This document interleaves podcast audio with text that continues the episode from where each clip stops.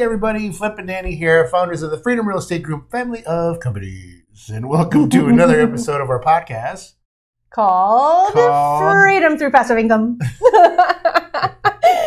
And welcome to another episode. This one is called What Passive Income is Best. yes. And so I was like the other day going, hey, what else do we talk about?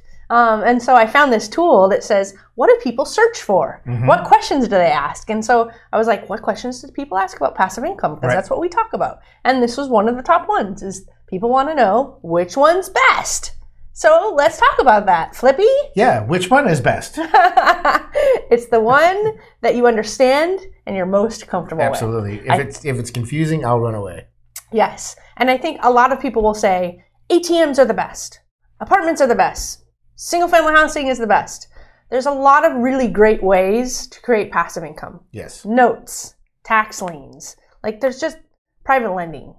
There's so many ways to create great passive income. Mhm. But unless you understand it and you're comfortable with it, you probably aren't going to invest in it and or you shouldn't be investing in it Yep. because it could be riskier than you actually realize. Um, and so every passive income instrument has a level of risk. It also has a level of activity. Mhm. Do you remember when we did the whiteboard Oh, episode? do I remember? hmm. Yes, I do remember that episode. Yes. I think we did a mini version of it here Uh-huh. on, on this podcast.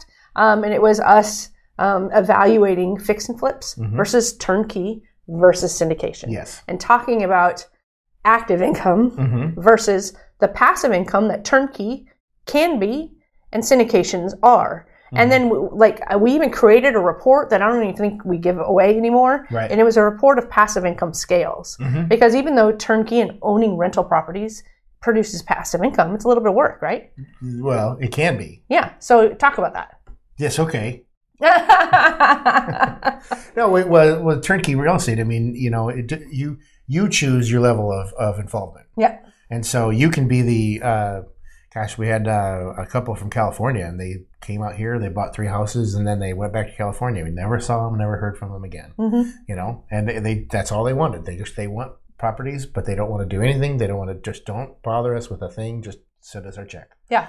Um, and then there's other investors. Actually, there's turnkey investors that live here locally hmm you know, and they're you know going out to their house, checking out their house, Mhm. making sure things are okay, and coming by coming by here to talk to the property manager. And I'm just Uh-huh. like, like okay, you, you don't have to do any of this, but okay. you Yeah, know? yeah. And uh, besides turnkey, we've got separate programs, right, that we Mhm. created that's very similar to BRRRR. And those Right. are for investors who actually want the passive income, Mhm. but they want to be more active Yep. In getting it. Mhm. Um, and so that's that's kind of how you have to decide what passive income Mhm. is best. Yep. You have to understand understand it, be comfortable with it, understand the risk associated with it, um, and then decide how active do you really want to be. Syndications, um, funds, uh, you know, private money lending. There is so there's such a distinct limit in how involved and how much activity you have to do. It's typically like a couple, you know, review these documents, understand the investment, send in your money. Send in your money and you're done. Yeah, yeah, and then Yeah. you get cash flow. Yeah. You know,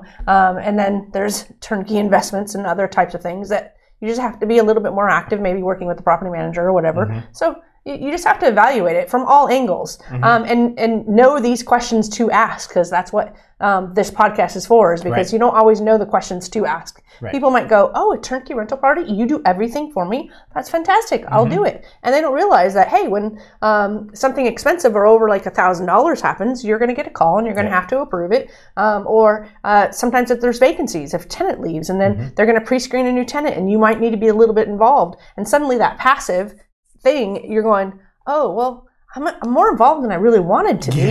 um, and so you just have to understand the level Yeah. of involvement. Um, and that's really the key to our answer, the one you understand hmm and you're the most comfortable with. Yep. I think it's as simple as that. Nobody should tell you which one is really truly best. It has to be your decision. Exactly, because everyone's best is is different. Yes, exactly. Yeah. So the one guy he likes to you know get knee deep into everything and and and on the single family properties, but then you got the other couple, like I just said from Mhm. California, that just said, "Here's my money, don't talk to me." Yes. Yeah. So- And ours changed. Um, I think uh, we were listening to church um, this weekend, mm-hmm. and the pastor was talking about relationships and how he joked. He says, "My wife's been married to seven different guys," yeah. and it, it, was about him and his, it, it, depending on his age of life and mm-hmm. and where he's at.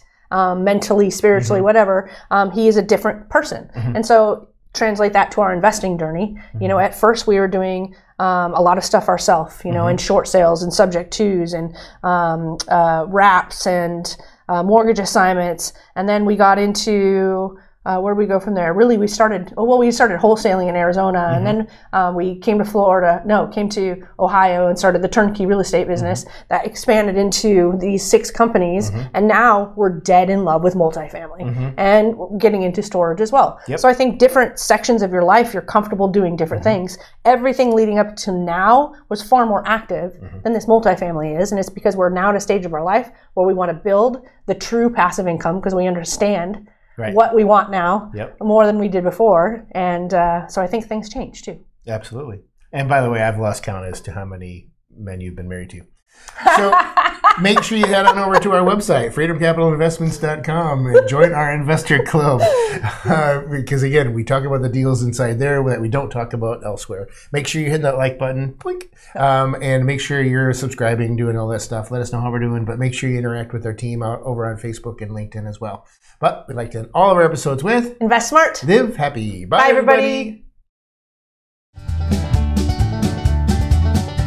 Nothing on this show should be considered specific, personal, or professional advice. Please consult an appropriate tax, legal, real estate, financial, or business professional for individualized advice. Opinions and information on this show are not guaranteed. All investment strategies have the potential for profit or loss, y'all.